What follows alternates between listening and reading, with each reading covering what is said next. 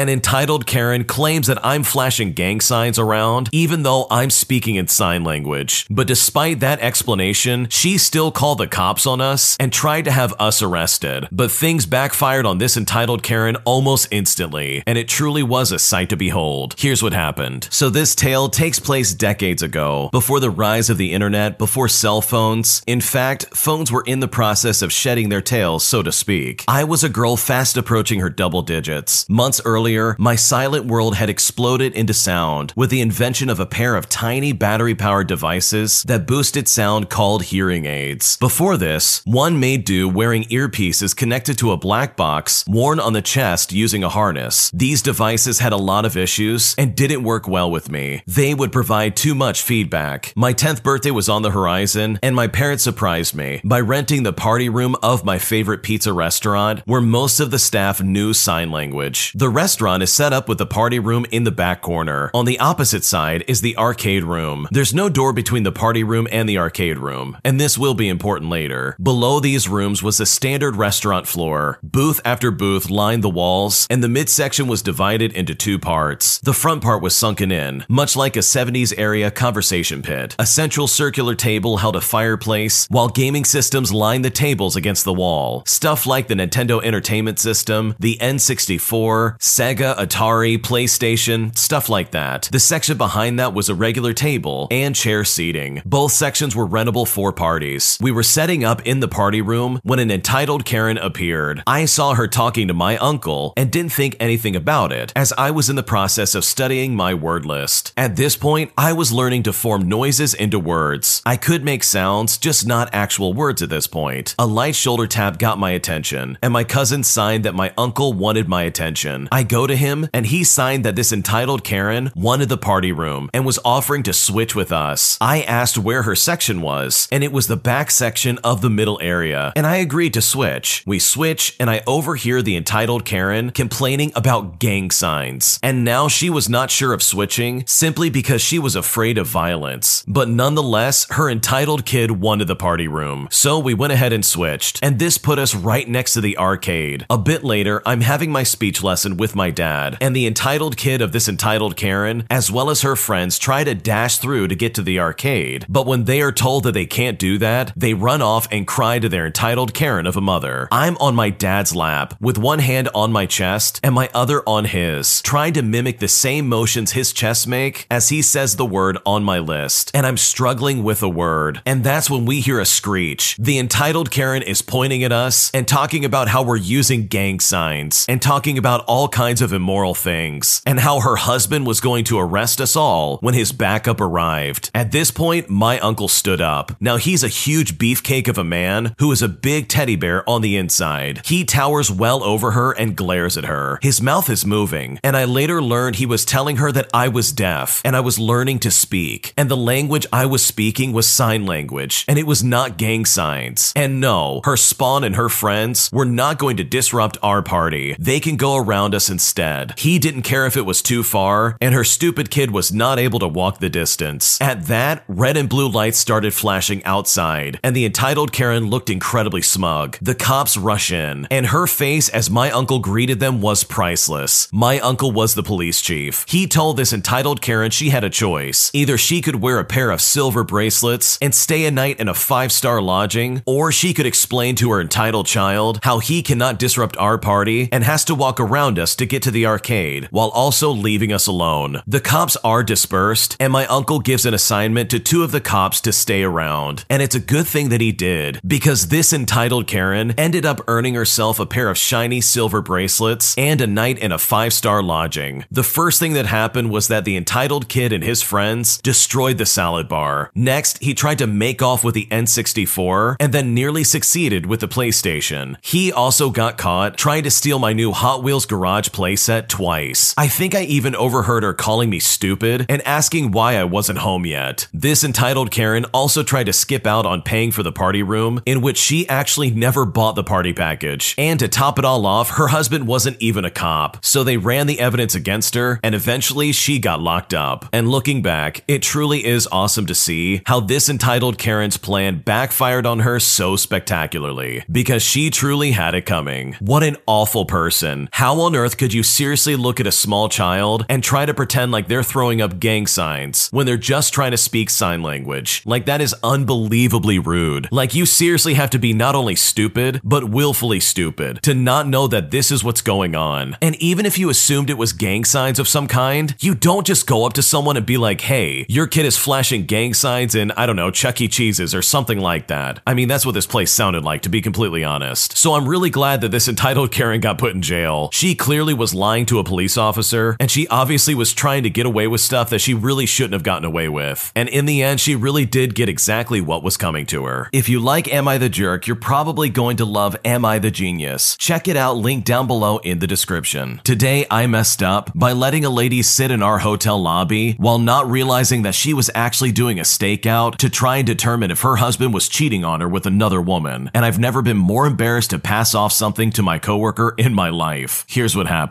So to start things out, I want to say first and foremost that this was entirely my own fault. On this particular night, I was working a 3 to 11 for the first time at a new property. I was a bit frazzled to say the least, and when I get frazzled, boy do I start making questionable calls. Fast forward, and it's about 30 minutes until the end of my shift, and there's a room full of shenanigans going on. There were quite a few interesting situations that came into the hotel right at the last second, but none of them held a flame to the woman I had to deal with, who is in fact the subject of the story. She enters in and walks to the lobby. She's got a big smile and a kind voice. She says to me, I'm gonna be honest with you. I do not have a reservation. I don't need one. I'm actually just waiting for my husband. I'll even buy a coffee if I could just sit in the lobby and wait. And honestly, in retrospect, people, I just needed a win. I just needed to please someone. I wanted to feel hospitable again. She seemed normal for the most part, but this is where my mistake starts. I cut her off and I say, ma'am, we do have free coffee and we have a place to sit. If you won't be too long, I don't see an issue. And looking back on that, I feel absolutely idiotic, especially when she continues her story. She goes on to say, I'm waiting for my husband because he's cheating on me. They are staying next door and I'm going to catch them. When she finally finished, I had to backtrack. I said, okay, ma'am, I offered you a place to sit, but this sounds like it can escalate into something completely different. So I need to establish some ground rules. For one, I need you to keep quiet. You don't bother anybody else. And secondly, you do not bring your husband, his mistress, or anyone else in here to have a confrontation. And thirdly, you can't stay here for more than an hour. Thankfully, she kept her promise. She sat quietly and sipped her coffee. She didn't bother anyone. She just stared out the window, waiting for her husband to drive by. The night audit arrived, and I informed them I brought this mess into our lobby, and I would be happy to hang out until she left, or I could even escort her out of the lobby. The night auditor, who's also a kind soul,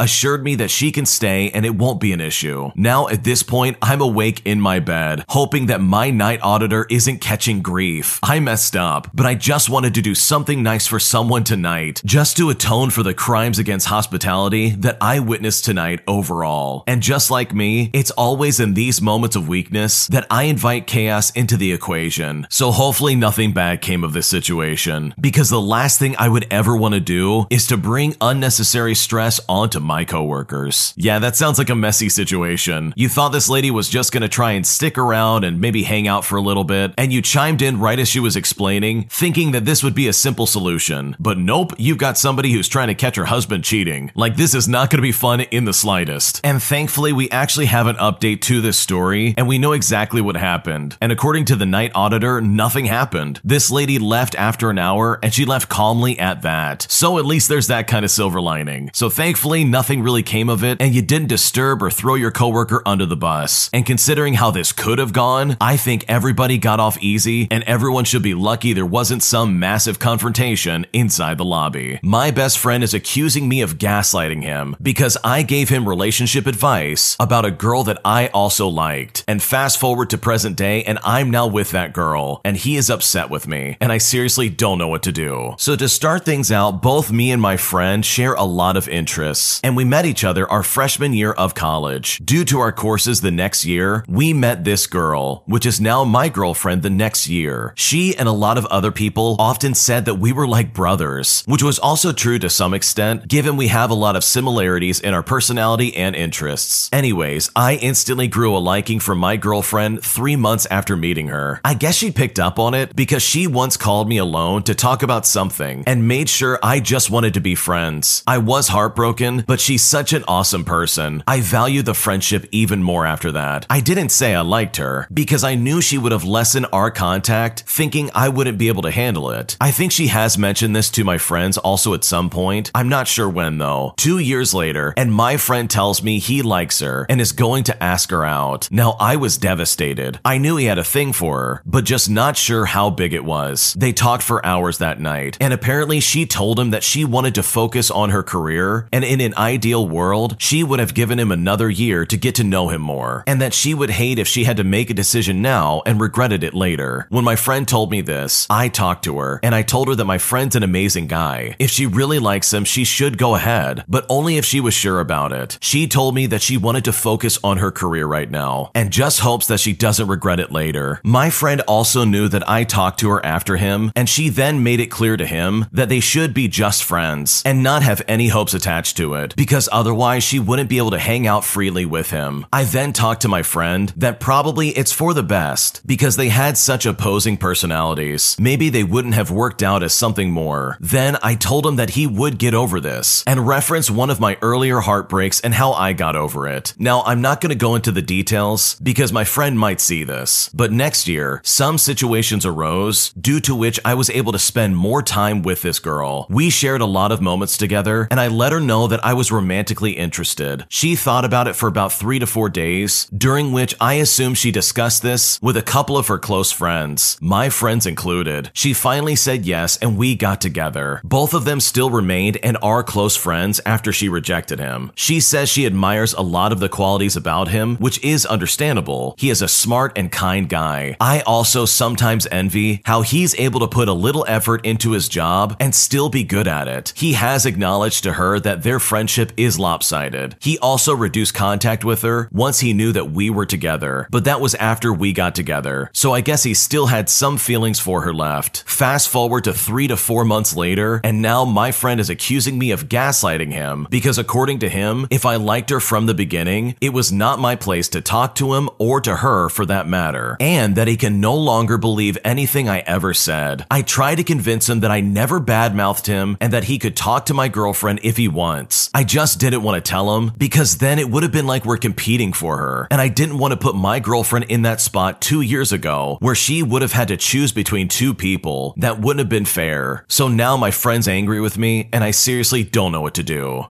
Look, Bumble knows you're exhausted by dating. All the must not take yourself too seriously and 6 1 since that matters. And what do I even say other than hey? well, that's why they're introducing an all new Bumble with exciting features to make compatibility easier, starting the chat better, and dating safer. They've changed, so you don't have to. Download the new Bumble now.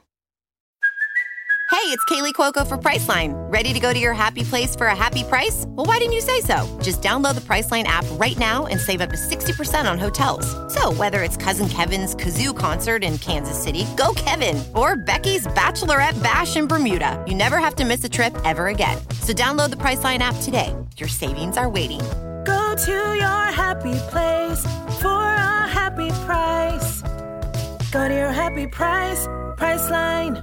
It really sounds like your friend has sour grapes about the situation. And no, I don't think you were gaslighting him. I think you were just trying to be a good friend and let him have his space to try and ask this girl out. Like you did the right thing, in my opinion, of not saying, hey, I also kind of like her. Can you even imagine how awkward that would be for this woman? Not only does she have two guys that like her, which is like, okay, that's fine, but also these two guys are best friends. And if you reveal that, yeah, you like her as well, then in my opinion, it absolutely would have escalated into something super toxic. So by not saying anything, you really were trying to save feelings. Also, let's look at the facts here. The original poster's girlfriend clearly likes him. A year later, she found herself in a different spot and she was ready to have a relationship in her life. And he just so happened to be the person to step in. And so I really don't think there's any gaslighting going on. Considering the circumstances of when the original poster's friend asked her out, it just was not good timing. And to me, it really seems like this supposed best friend is just really jealous that his best friend got with this girl before he could. And at the end of the day, there's nothing you can do about that. I think you did the best you could to try and have your friend have some kind of happiness in his life, despite the fact that she turned him down. So honestly, there's not much you can do about it. I think this might be a situation where everything's kind of inevitable, and your friend would probably be mad at whatever guy did end up getting with this girl. So if anything, maybe just let it go. Just be happy with what you have and try to move forward as best as you can. My parents don't take my school assignments seriously and almost caused me to lose points on my grade simply because I was trying to take this seriously. Here's what happened. So I'm sure a lot of people who've taken childcare classes in school have had this experience before, all while you're carrying a child around with you for a week. My family members were absolute jerks about it, and I was very, very scared that I would get a bad grade because of this. I've also heard of awful stories about people who took this class and lose grades due to jerks that wanted a good laugh. So I was expecting for this part of the class, as well as this section, that I would be carrying a flour baby or babies around for the whole week. For those who might not know what this is, it's basically where students are assigned with a bag of flour depending on your luck. You get a healthy 5 pound to 10 pound bag of flour or a premature 3 pound baby, and you would then have to take care of that bag of flour. It sounds silly, but it's all for the class. Now, I was fortunate enough to only have the 5 pound one to carry around with me, which I'm supposed to care for and treat like a child.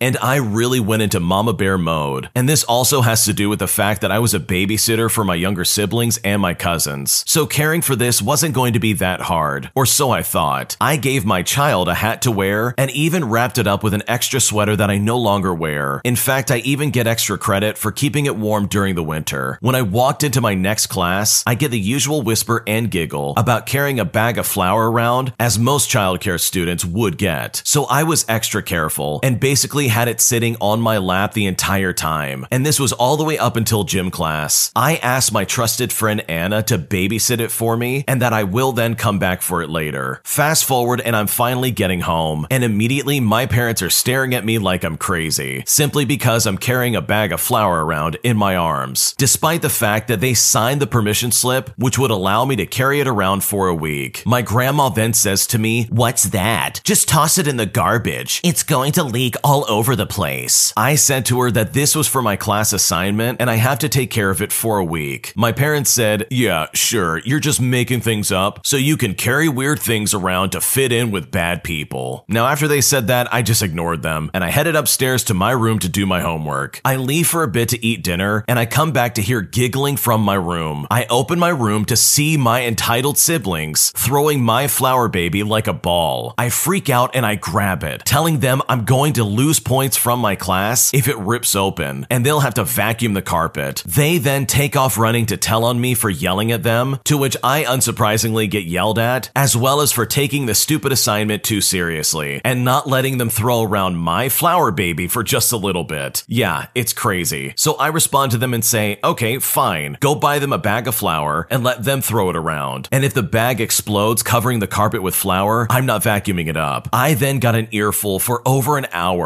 on being respectful of your elders and that I shouldn't talk back to anybody. And this is all when I was just trying to be honest about my entitled sisters and what they were doing. But a week passed by and I made it through without my child leaking or getting ripped in the process. In fact, for another student one time, a bully snatched their flour baby and threw it off the second floor balcony, only for it to land and explode on the head of a freshman walking by. The student got a new replacement bag, while the bully was suspended for a while, and the freshman was traumatized as well. Honestly, I'm just glad the assignment is done, and I'm glad that I don't have to carry around that stupid flour baby anymore. Your parents were being absolutely ridiculous. Like, not only did they sign the permission slip for you to do this assignment, but then they suddenly have this selective amnesia where they're like, we don't remember doing that. You're just trying to fit in with bad people. Like, come on, are you serious right now? What kid in their right mind would carry around a bag of flour to try and fit in? If anything, they're just gonna get bullied for doing that. So good for you for at least getting through the week without losing your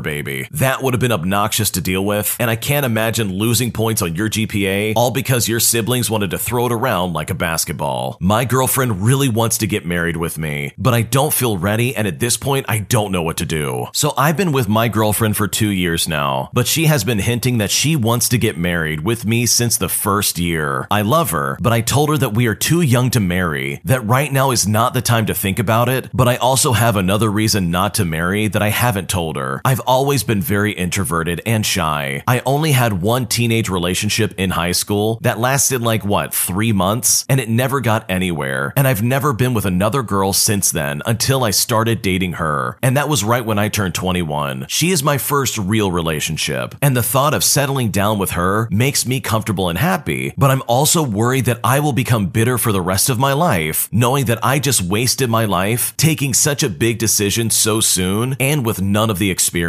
My girlfriend has had a lot of relationships in the past, and I don't blame her. Maybe she is ready to settle down with me after all of her dating life, but I don't feel that way. I didn't even have a dating life. I know some people marry their first love and they live perfectly good marriages, and I'm happy for them. I just feel like that's not for me because it just feels wrong, like skipping an incredibly important part of your life, like starting to work at six and missing your entire childhood. It breaks my heart because I do love her. She is a really nice girl, and I've grown a lot alongside her. I can really see us both getting married in the future, but just not right now. I don't really know anymore what to do. How do I know if she is the best for me if I haven't dated literally anybody else? I should be happy for finding the one so early in my life, and I do, but I don't at the same time. It makes me feel so guilty and selfish to think this way because I can already feel people thinking, so you got a perfectly good relationship and you're throwing it away just because you don't feel ready yet? And I feel like I'm going to regret whatever path I decide. If I stay with her and I get married, I feel like I will become bitter. And if I leave, I would be leaving a good relationship just to mess around and finding out that she really was the one for me. Right now, she's telling me that I have to ask for permission to her parents soon, but permission for what? Permission to date her after almost dating her for three years? Or is she setting me up to ask her parents for her hand? Also, her plans and my plans are very different. She is planning to stay in the country, and I'm planning on leaving the country. She doesn't want kids, but I do. I feel like all that stuff needs to be considered as well. What should I do? First off, I think you need to make it very clear that you're not ready to get married. You need to communicate that clearly to your girlfriend, like right now, because she really wants to get married, and it looks like she's really trying to lead the conversation in that direction. But you have made it very clear that right now, at this stage of your life of only being 23 years old, you're not ready to get married yet. And that is completely reasonable in my opinion. It is not irrational to pump the brakes and be like, wait a second, I don't think I'm ready for this. If anything, I think that shows a lot of maturity and it shows that you're taking this seriously. So, no, you should not feel forced to get married. And honestly, I don't think there's anything wrong with trying to figure things out first before taking this very vital and important step. And it's also really unfair that your girlfriend is almost pushing this on you. And it really does seem kind of rushed. Like this seems like it's happening all of a sudden overnight. So I think having a conversation and telling her exactly how you feel really will be the deciding factor of if you stay with her or if you have to go. Because towards the end of this post, you said it yourself. You both have some very different plans for what you want out of life. And I completely agree. These are things that absolutely need to be considered, especially when you're considering getting married. Thanks for watching. When you subscribe, make sure to hit the bell to turn on notifications so you never miss a video. To finish listening to all the stories, use the playlist at the top of the description. And if you like Am I the Jerk, you're probably going to love Am I the Genius. Check it out in the description below and subscribe.